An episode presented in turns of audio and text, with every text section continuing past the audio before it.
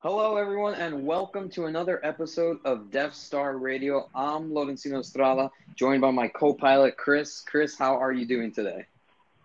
I'm doing great. I'm glad that this is going to be our final podcast that we aren't in the same room together. It'll be so much easier next time. But yeah, no, nonetheless, super excited to be here. Yeah, and it's been quite some time since our last episode, which was the review of Thrawn by Timothy Zahn. That was in mid June. It's now early August, almost mid August, and we're getting back together and we're reviewing Alphabet Squadron by Alexander Freed, which is the first book in a trilogy. And just right off the bat, Chris, what were your initial impressions of Alphabet Squadron going into it, and then once you finished reading it?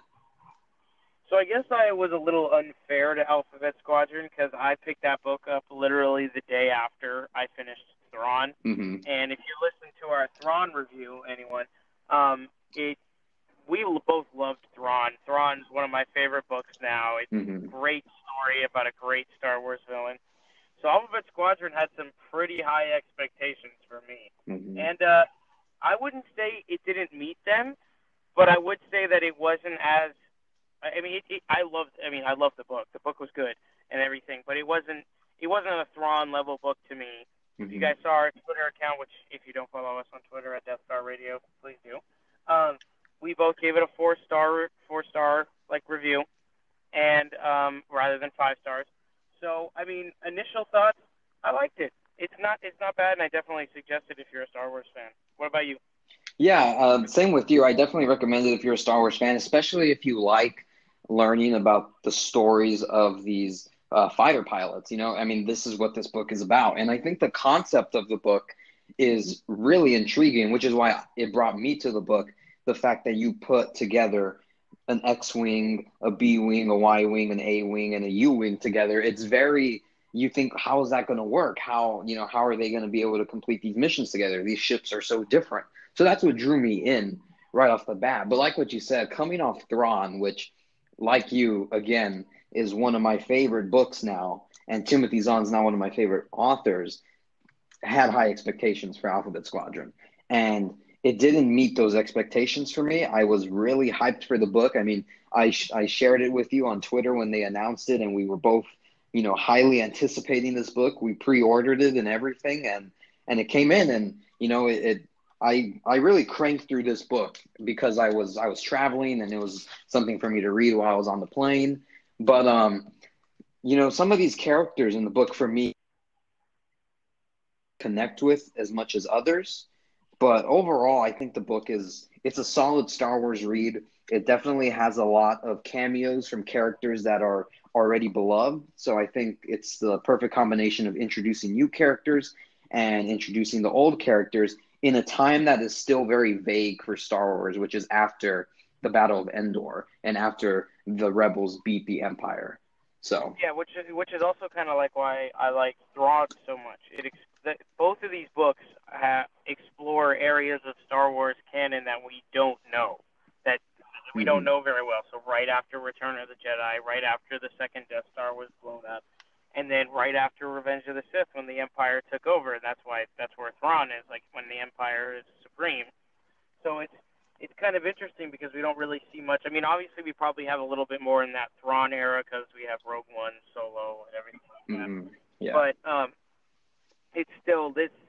I love how they're exploring more, and I mean, not a lot of people are going to be read. I mean, I guess a lot of people will be reading books, but not as many, obviously, as watching the movies. But at least I'm glad that they're catering to the people like us who are willing to read those books and telling us like what happens on like behind the scenes of these other battles, of all these other things. So that's what made me really excited, and it, yeah, the the the time period was perfect for this book. If it was at any other time period, I probably wouldn't have liked it as much. Yeah, I definitely agree with you.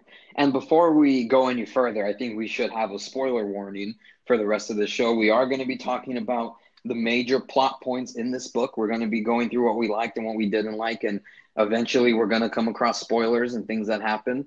So this is your spoiler warning. If you plan on reading Alphabet Squadron, go ahead and go read it, and then come back and listen to this podcast, or if you just don't care, if you've already read Alphabet Squadron, then stay with us because here we go. And we're going to start with these characters, Chris, and the main one is Yrica Quell. So tell me, what did you like about her? So I really liked her at the very beginning of the book. Very beginning of the book when it opens up and she's a former Imperial pilot that I guess you can say defected or went to Traitor's Remorse to try and not I wouldn't say join join the New Republic, but just kind of like kind of stay away from the Empire and kind of jump on the quote unquote good side because you know good is a point of view. Um, mm-hmm. But I really liked her at the very beginning. I found myself as chapters went on and they were exploring the other characters that I was more invested in her than anyone else and yeah. I really wanted it to just get back to her. You know, you're reading the book, you're reading the book, you're reading the book. You just want to hear from her. But um, sadly, by the end of the book, I just kind of felt like there wasn't that much. Obviously, it's a trilogy, so there's plenty of time for character development. But the only yes. thing is, is they built her up so much in the beginning that I felt like by the end of the book, another character we're going to talk about later uh, was the main character or like had more value in my eyes that like I was more interested mm-hmm. in what they were doing than what she was doing because in the final battle she ended up just like she became like quote unquote a hero trying to stop a build trying to stop rubble from from destroying a te- destroying the city like at mm-hmm. of the planet they were on that I'm it, it, I don't know. It fizzled out for me. It was built up so well and then fizzled out for me. I don't know if it was the same for you. Yeah, I think you know immediately you get introduced to this character and you don't know much about her. You know, she's a she's a a defect from the Empire. Uh, she's on Traitor's Remorse, which is a, a, place where all the defectors from the Empire go, or like major scientists. And then while the Republic, the New Republic, kind of figures out what to do with them, whether or not they're going to be released, whether or not they're going to employ them in their ranks.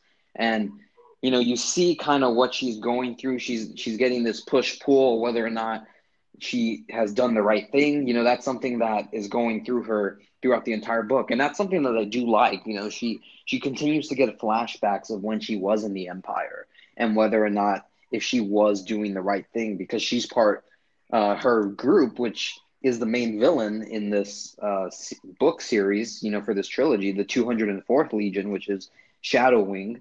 You know, she was part of Operation Cinder. So we see her uh, kind of evaluating herself and even considering whether or not she's worth it, whether if she can help the Rebel Alliance or if she should, if she should be doing it. And I think that's a really interesting aspect of her.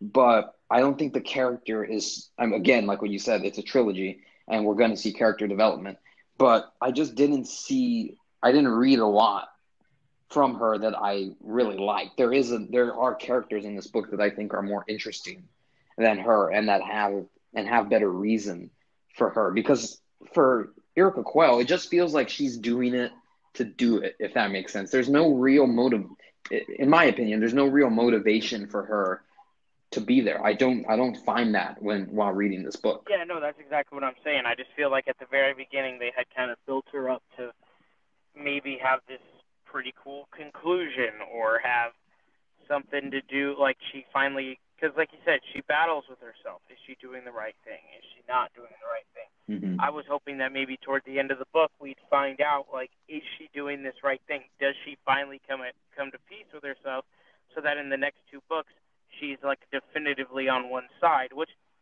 granted because she's not like definitively like, oh, this is good, this is bad, there is that does open a lot of opportunities for the next couple books. But for mm-hmm. this book's standpoint, I think that it was kind of tough just to kind of leave it open ended like that. I mean, yes, she's more toward the New Republic, but she still hasn't decided what's good or not. She didn't even think the last battle was a success. And I mean, that that yes. comes from her imperial days. If they didn't do everything right in the mm-hmm. empire, then she they was it was a failure. So I think that yes, leaving that open leaves a lot of opportunities, but it just it, it didn't settle with me. I don't know what it was. It just it didn't. I didn't like it. I personally didn't like it. When I finished the book, I was like, wow. Looking back on it, I kind of wish there was more with Quell, to be honest. Yeah, and and that moves to the other character which is the person that finds her at Traitor's Remorse and brings her into Alphabet Squadron, and that's Caern Adan, who is a New Republic intelligence officer, and you know he's out to prove a point. He's out to show that with proper intelligence, they could be successful even though they don't have a whole fleet behind them. You know, especially if it's just a concentrated mission with only a handful of. Doesn't have to be pilots. It can just be you know soldiers on the ground or anything like that. It can be effective if they are given proper information. And he's trying to prove that point with Alphabet Squadron, with getting this ragtag group of fighters and putting them together against one of the strongest and most elite task forces in the Empire, which is the 204th Legion. And Chris, I don't know about you, but every when when he was in this book, I was just I was annoyed all the time. I just think he's this real, you know, he's he's very, like, in my opinion, he's a very annoying character. He's always trying to do good, and he's willing to do whatever to make sure that his point is proven. And as I'm reading that book, whenever he shows up, I'm just like, I really don't want to be reading his dialogue right now. Like he, and maybe that's the point of his character because he is that political side of the New Republic. Because I kind of liked his, I, I, I kind of liked Caern Adan's character simply because I feel like mm-hmm. his character was two. It was him and his torture droid, or the, the reprogrammed uh-huh. torture droid. I feel like they came as a group, and I really I enjoyed yes. reading the torture droid's uh, dialogue and everything that came along with that. Oh, I did I too. loved when they would banter back and forth. I loved that, and mm-hmm. at the very beginning of the book, I was all for him because he was trying to help out Yrica Quell, and at the time, I was invested in Yrica Quell, and she, I mean, eventually, I mean, there's a part of this book. There's like a hundred, hundred pages where I don't even think Adan's name is mentioned.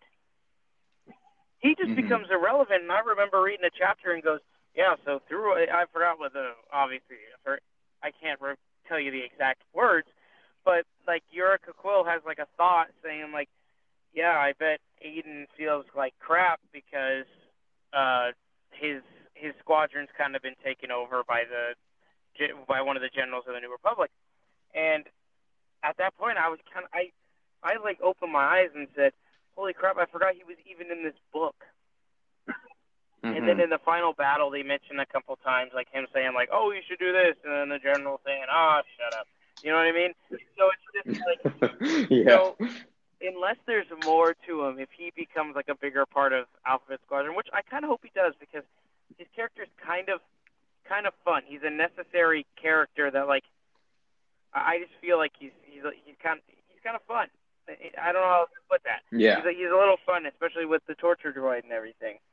So, um, yeah, it's just I really wish he didn't disappear for a majority of this book, but mm-hmm. I'm sure they're setting him up for the next couple books.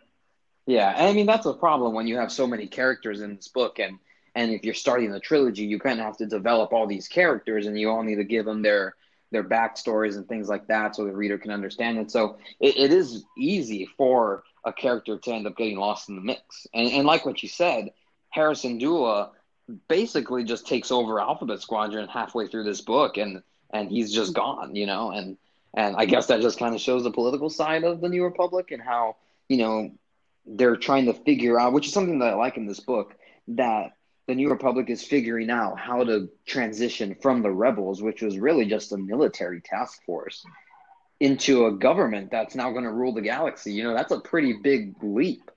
And I think we see that throughout the course of this book. And it shows, especially when you see all these people stepping over each other, like Hera Dula doing that with, with Adan, you know? So I, I think that's an interesting aspect that this book uh, covers in this. Yeah, no. And another character, Chris, Oh, no, I'm yeah, sorry. sorry. I was gonna. What you were just saying that kind of calls back to a time period that hasn't been explored in Star Wars. You know, the time period between Return of the Jedi and Force Awakens, and how the New Republic mm. was formed. And now you start to think about it. You you know you're reading this book and you kind of see how they didn't really get off on a good stop. Like they they keep saying, yeah, we won the war, but did we really win? You know what I mean? Like we haven't yeah. figured that out yet. Mm-hmm. So you almost kind of wonder like did the First Order start because like the New Republic wasn't great? Yeah. So maybe the First Order had a reason to start, and um, not mm-hmm. just a oh well, we wanted an imperial thing and now you guys took over. You know what I mean? So I kind of Yes. like that that they kind of explore that, and I hope hopefully they explore. I, maybe they explore it in other books that I have not read yet. But if they keep going on this Mhm. Alphabet Squadron one and they keep doing that, I would love to continue to read that. But as you were saying, moving on to the next character.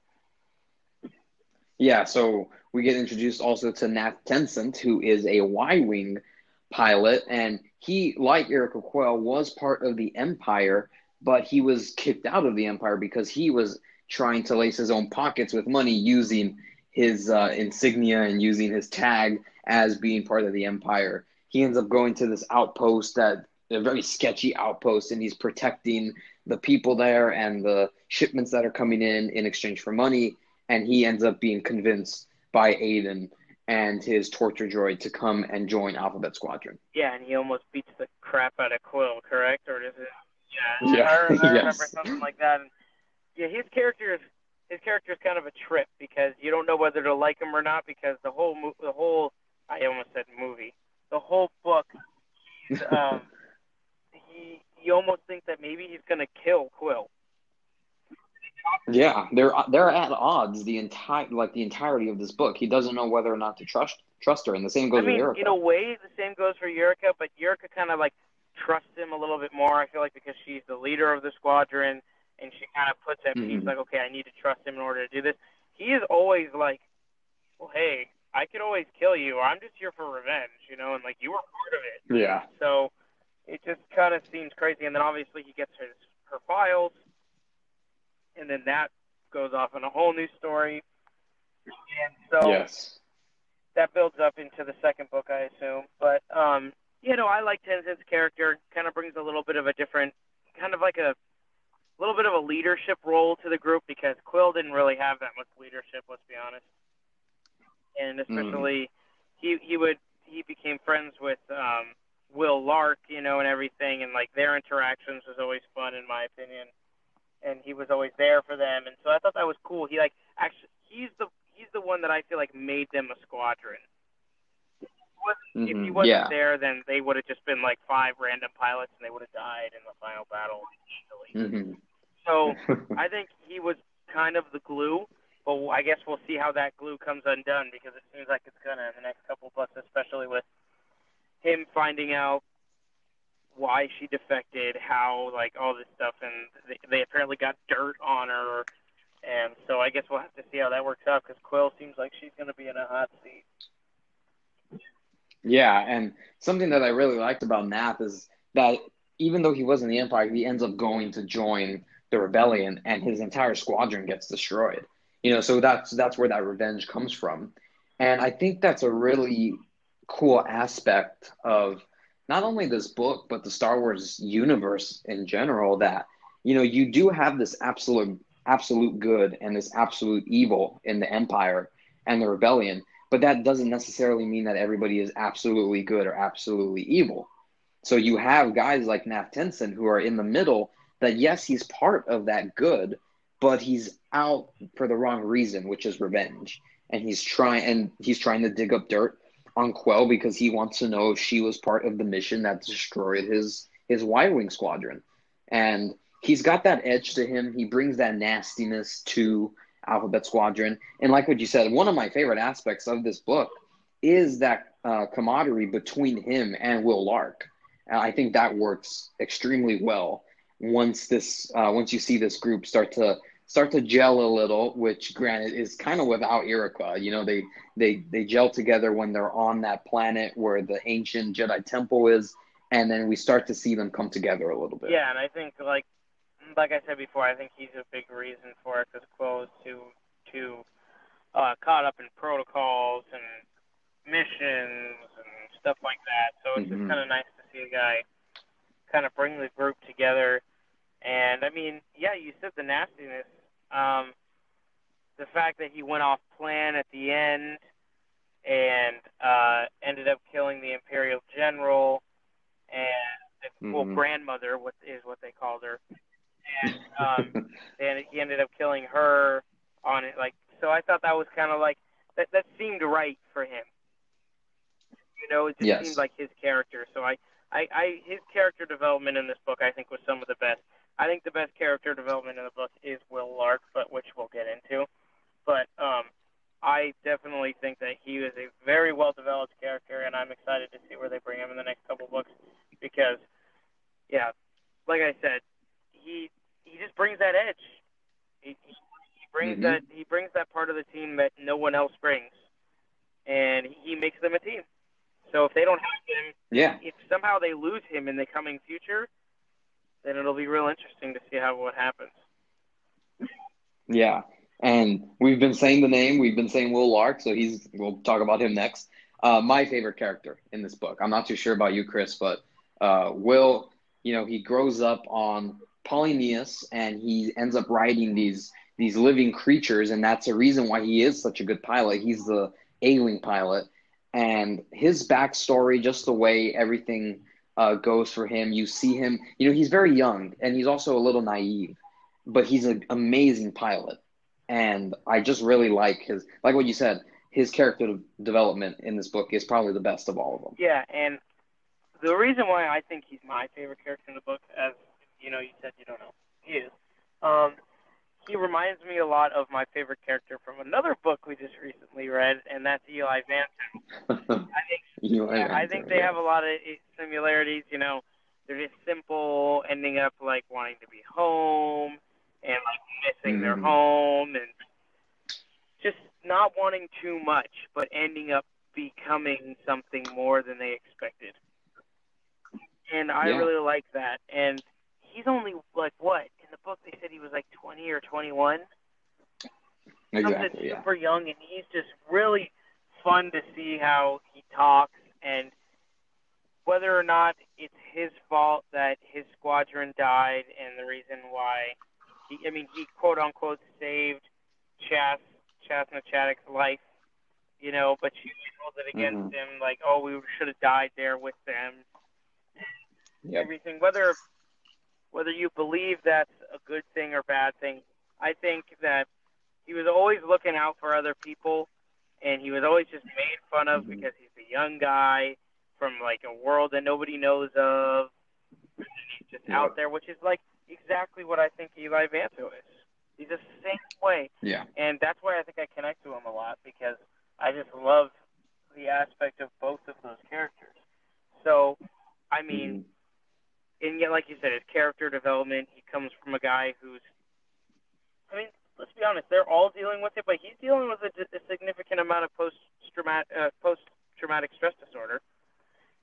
I mean, yeah. he'll be flying and he'll see his former squad mates, you know, like his squadron mates, yes. like his comrades. He'll see them, and mm-hmm. that's just it's. I mean, they're all dealing with it, but I feel like they express it with Lark more than anyone, and especially in that final battle when he sees like Blink behind him trying to shoot at him, and then mm-hmm. he thinks of the time where yeah. he talked to Blink when they were defending the Hellions there, and you know, like how he gave him all the the orbital cluster like scary story. And so I thought yes. that was that was kind of unique, but it's also like it's sad because he lost his best friend, uh, Sata Neek, and it's just it's it's a lot for him, and he's he's in it for the long haul, unfortunately, whether he wants to be or not. And I'm hoping by the end of one of these books that he eventually does get home because he's he's one of those characters you're rooting for.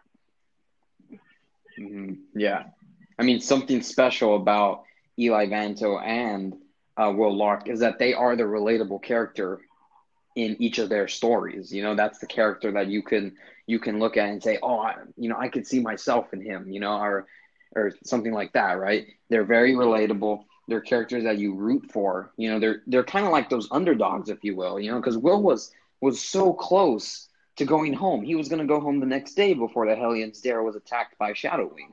So he was he was just that close, and now he gets pulled into this into this war all over again. And and essentially the war's over, but it's not, you know. And and he's and he knows he's very close to going home, and still he still has to be out there, and he still has to be fighting the Shadow Wing, which is extremely elusive. And you know he loses his squadron. He he loses two squadrons. You know he loses Riot Squadron and Hound Squadron as they're protecting the the Hellion's Dare. And you know, you see how young he is and, and you understand him. And, you know, we're, you know, we're college kids, Chris, you know, we want to go home. We miss home too. And Wyl is kind of like that characterization for us in a sense. And I think that's the reason why he is one of my, one of my favorite characters. Yeah, he's easily become one of my favorite Star Wars characters, just like Eli Vanto has. And um, mm-hmm. I mean, and you you don't even know what he looks like. That's the funny thing. Yeah. like you said, super relatable, hard to hate. Definitely rooting for him, and you're glad that he found a friend in in uh, Tensent because, you know, otherwise it was just kind of him like, I just want to go home. I got no reason to be. Yeah. so it's kind of exactly. kind of. So I kind of wanted to move on now to his to this uh, member of his squadron that he, that hates him, quote unquote, and that's uh, that's obviously Chaff Chaff na Chadic. Um, she's kind of got an mm. interesting story.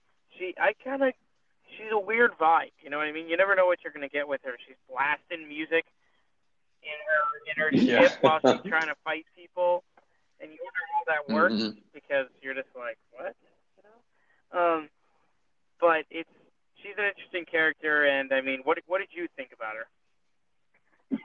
Yeah, I think especially when she's flying, she definitely eases the tension of what you're reading. You know, the fact that she is uh, having fun, if you will, you know, listening to music. That's something that's unheard of in the Star Wars universe. You know, the fact that, you know, I mean, it's kind of like driving a car, right? I mean, you should have music on while you're flying your your um your B wing, which is hers, you know. But you know, I think she eases attention. I again, she's a very interesting character because she wanted to die protecting the Hellion's Dare, and Wyl Lark is the person that saves her, and she has that um, that hatred for him, you know, if you will, if you will say it's a hatred, you know, because they were friends before that happened, and you know, Wyl has to regain her trust, and she even tells Wyl like, "You you let me die out there, like I don't I don't care what the situation is, you you're supposed to let me die, you know," and again, you know, she she comes into the rebellion because she she meets Jyn Erso, which is the main character of Rogue One, and who's the and she's the reason why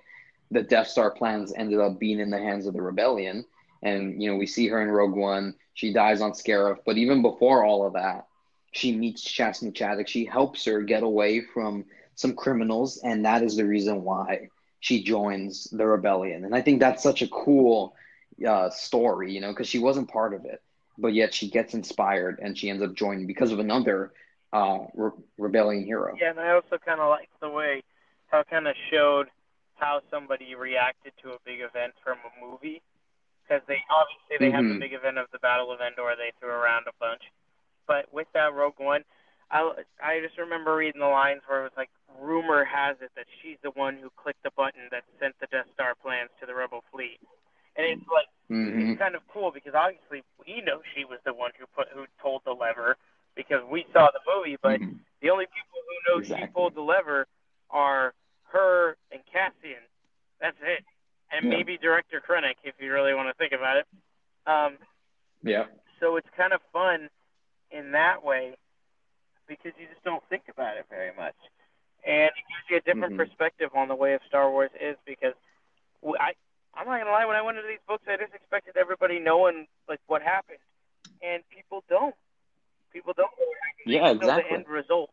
Like they know, oh hey, Death Star two was exploded. Do they know that the Millennium Falcon went in there to help blow it up? Do they even yep. have any idea of that? Do they even know? Exactly. Do they even know like Lando was the one flying it, not Han Solo? Like, yeah. like a lot of people in like they said, Lark was at the Battle of Endor, but did he even know what was going on? Did he know Darth Vader turned to the light side? Like, Mm-hmm. It's kind of an interesting little story there because, like, he brings up the fact in Force Awakens where Kylo Ren is worshiping Darth Vader as a Sith Lord, but everyone knows mm-hmm, exactly. everyone knows he went back to the went to the light side, but maybe everyone in Star Wars doesn't know he exactly. went to the light side, which I think brings up a whole cool like aspect of that. It's so I think it's really mm-hmm. interesting. But um, yeah. And I think Chass na Chadic really brings that out because of her interactions with Jyn Erso, and that's what makes her one of like probably my second favorite character in this book because she's just super interesting to learn about. She's her past is crazy, her future is crazy, she's crazy.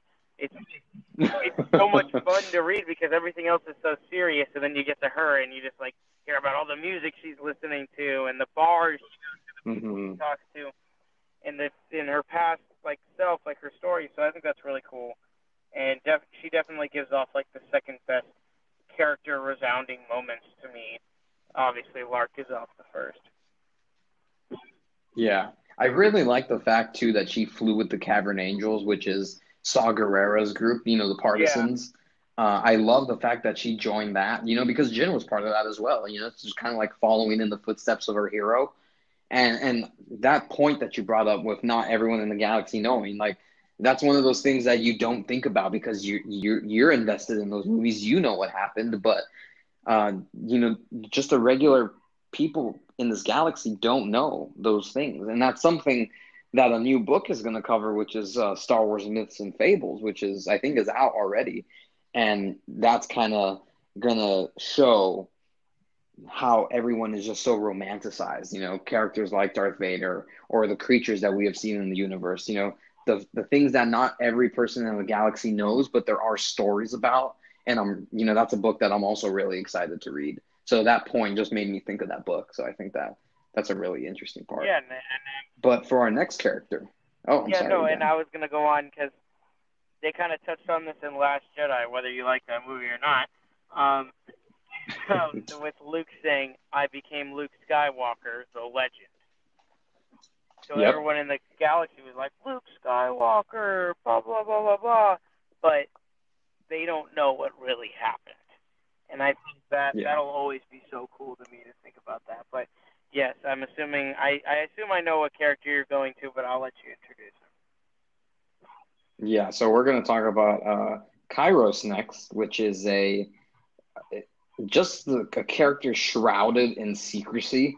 You know, we absolutely have no idea who this character is. The book did little to inform us about this character, except for maybe her telling her backstory on at the ancient Jedi Temple, but she does it in in drawings and you know you're reading the book and it's kind of like those number symbols like going past you you're like what is going on like trying to piece together her backstory and but she's from what we know of her she's a very brutal fighter on the ground we you know you see that in one of the chapters of this book uh, she's absolutely like destroying stormtroopers and and just tearing through them she's very quiet she's very stoic and I mean, she flies the U wing, and that's really all we know about her. Yeah, I mean, she doesn't.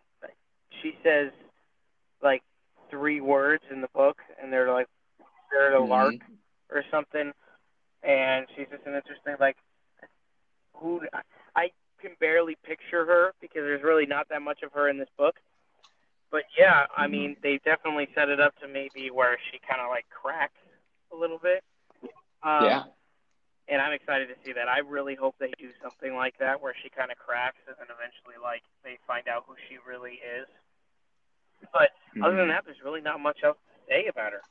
That's really it. Yeah. I mean, she's cool. Like, mm-hmm. you know, she's kind of like that person. who like, yeah, she's all right. Like, it's like, who's that person? Like sitting in the in the corner, like looking down. It's like, nah, she's okay. Like, don't worry about her. Exactly. It's yeah, just this interesting character. Yeah, there's there's not much more to say about her. I'm just I'm assuming they're going to explore a little bit more of her past and what she's going to be doing in the next couple of books.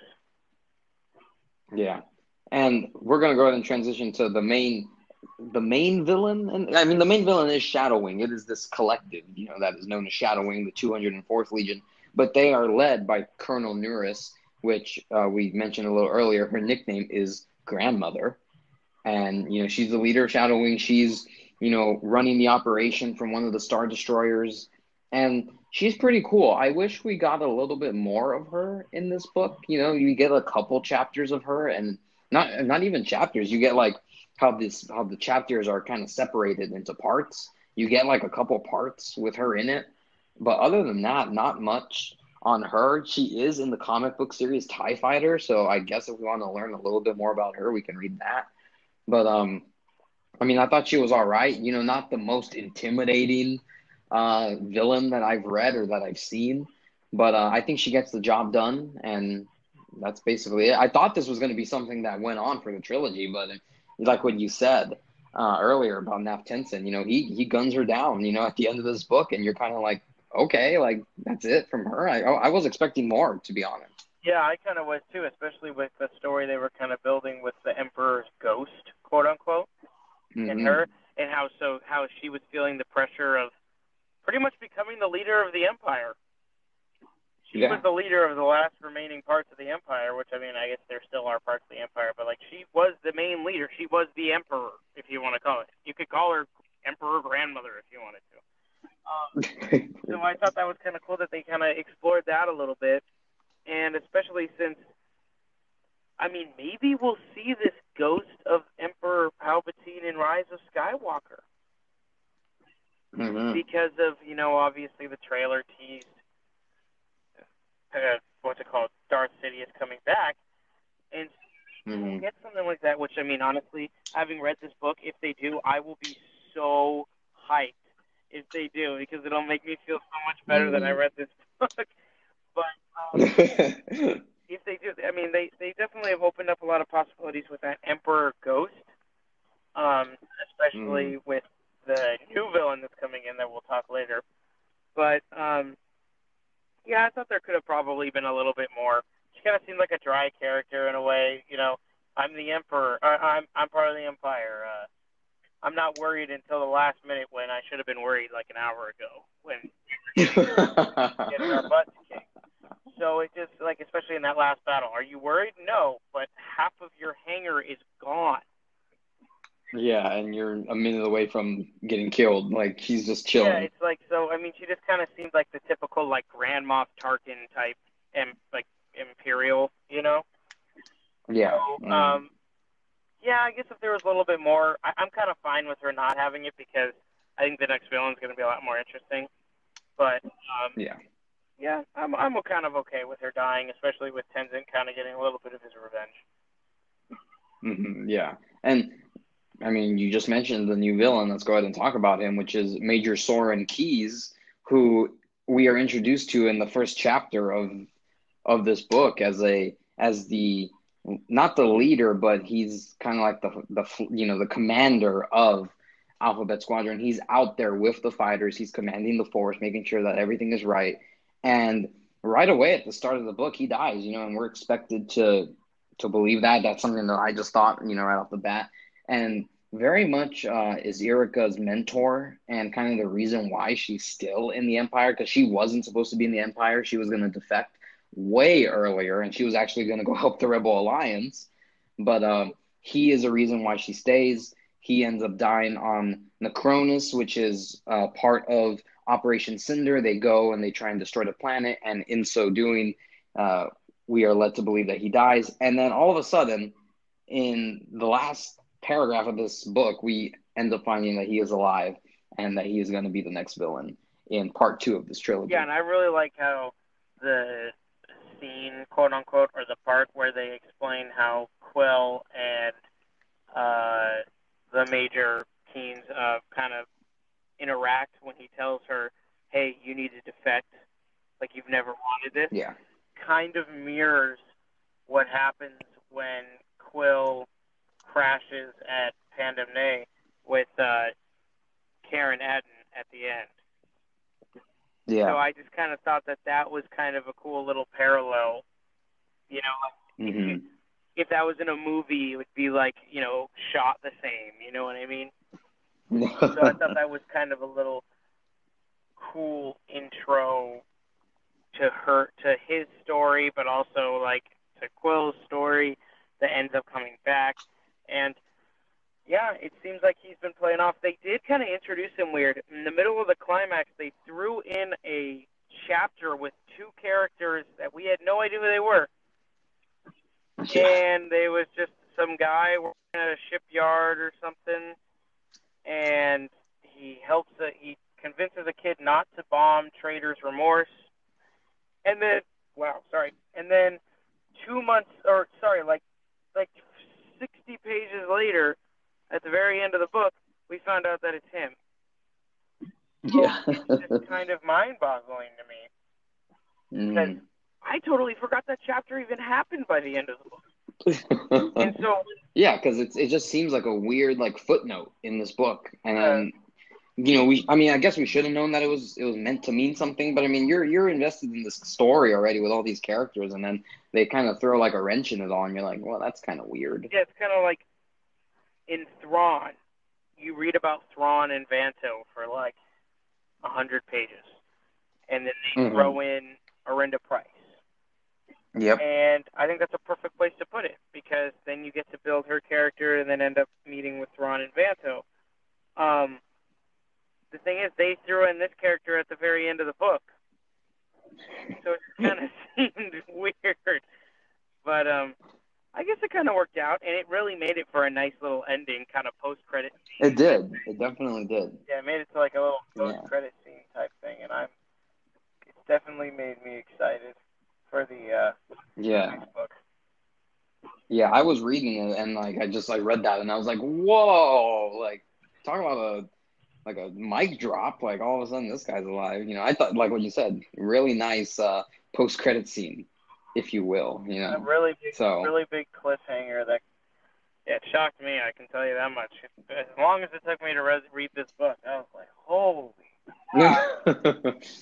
but yeah, no, I'm. My overall thoughts of the book is we've kind of covered everybody now, all of the main people. Yeah. Um, it's a great book. I mean, it's really not. It's not a bad read. It's a little hard to read. We talked about this before we started the podcast. It's really hard to write. I feel like about aerial combat, especially in space. and so like you're reading some things and you're just kind of like I don't know what's going on, mm-hmm. like a little bit. And they, uh, the Alexander Freed did his best to obviously describe everything, and I think it's a well put together book. I really enjoyed it. Like I said, four stars from me. I know you gave it four stars, but what were your overall thoughts? Yeah, like like what you said, I think it's hard to read at times. I found myself you know, going back a page or two or a paragraph and just trying to to let it sink in and, and understand what I was reading a little. Uh, I felt a little dumb that I was doing that, but I'm glad we both had the same issue with it. Uh, it is hard to write about that, you know. I mean, there are some moments where like he went into this double corkscrew flip to do this, and I was like, "What?" Like, I understand that they're flying, but like, how do you describe that? You know, I mean, again, the descriptors in this book are very good, and it's and you know they really Alexander Freed really tries to give you an insight of what's going on, you know, as they're fighting in space, and I appreciate that. It was just a little hard for me to read. Right. And um, another thing you said is just how this how the chapters are split up, kind of like through Roman numerals, and how it's like okay, this, this, this. Again, that's something that I'm not the biggest fan of. It wasn't a problem for me while reading it, but it's just something that I would prefer not to be in the book the way it is like divided chapter wise. Yeah, the way the way it's put together is a little confusing. I mean, after after the first couple chapters, you read it, you kind of get used to it. it. It makes it nice. Like you only mm. have a mm-hmm. little time to read.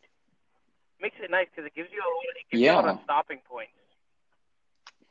Definitely. Which ended up being helpful for me, but um, because you know working and everything, not not exactly easy. Um, but yeah, no. Overall, it's a great, it's a good book.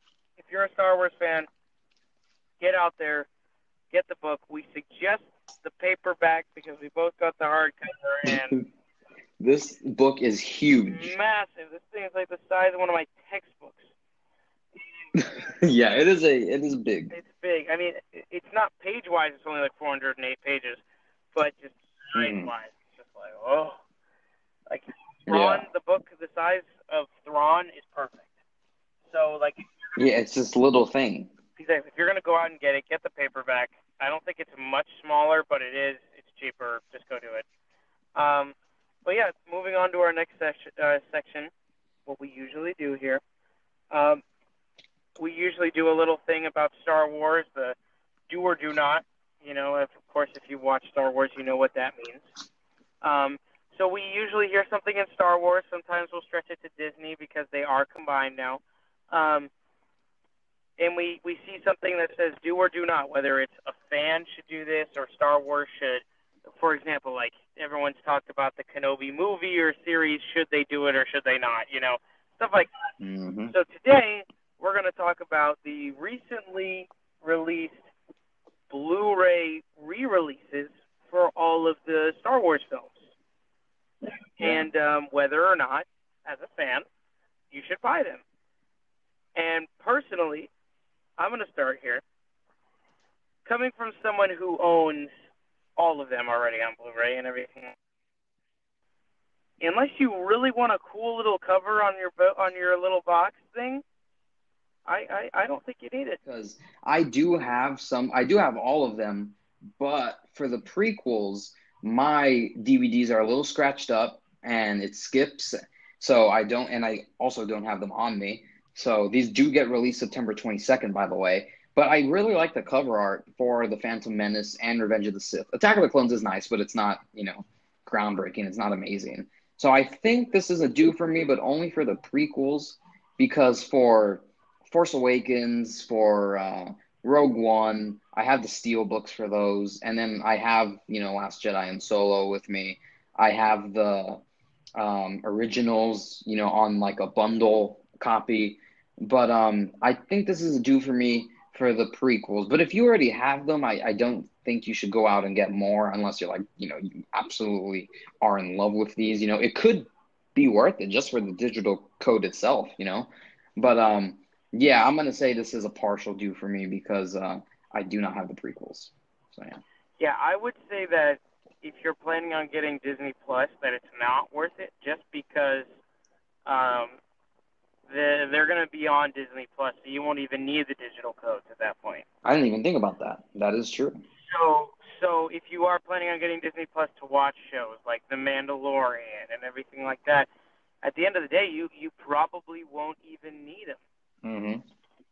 So that, that's why it's a do not for me. Unless, like I said, you haven't got them on Blu-ray before, definitely go out and get them. The cover art is really cool on pretty much every single one of them, but it just kind of seems weird that they're re-releasing them like this. Um, I wish they did it from the beginning, but you can't control everything, right? That is very so, true. I, I mean, I may go out and get a couple of them. I think the A New Hope cover art looks really good. Yeah, it's yeah. got a purple to it. It's got Luke looking into the sun, the sunset and everything. I think it looks beautiful. So, I may, I may go out and get one of those. But considering all the Blu-rays I'm going to have to get in the next coming years, I'll probably get the get it for the Rise of Skywalker if they come out Definitely. with it for that so I'll definitely do that. But with all the Blu-rays coming out, you know, Avengers Endgame comes out this week. Got to grab that. There'll be other movies out with Blu-rays that I'm going to want to grab. So I, I just, I would save your money unless you're, of course, loaded and you really want them. Yeah, I mean, and these are not going to be cheap. You know, they're probably going to be twenty-five to thirty dollars a pop. So that's that's expensive if you're going to go out and get all of them. Because if you get one, you're going to be tempted to want to like get the collection of all of them with the same concept for cover art, you know? So that is going to be an expensive uh, endeavor.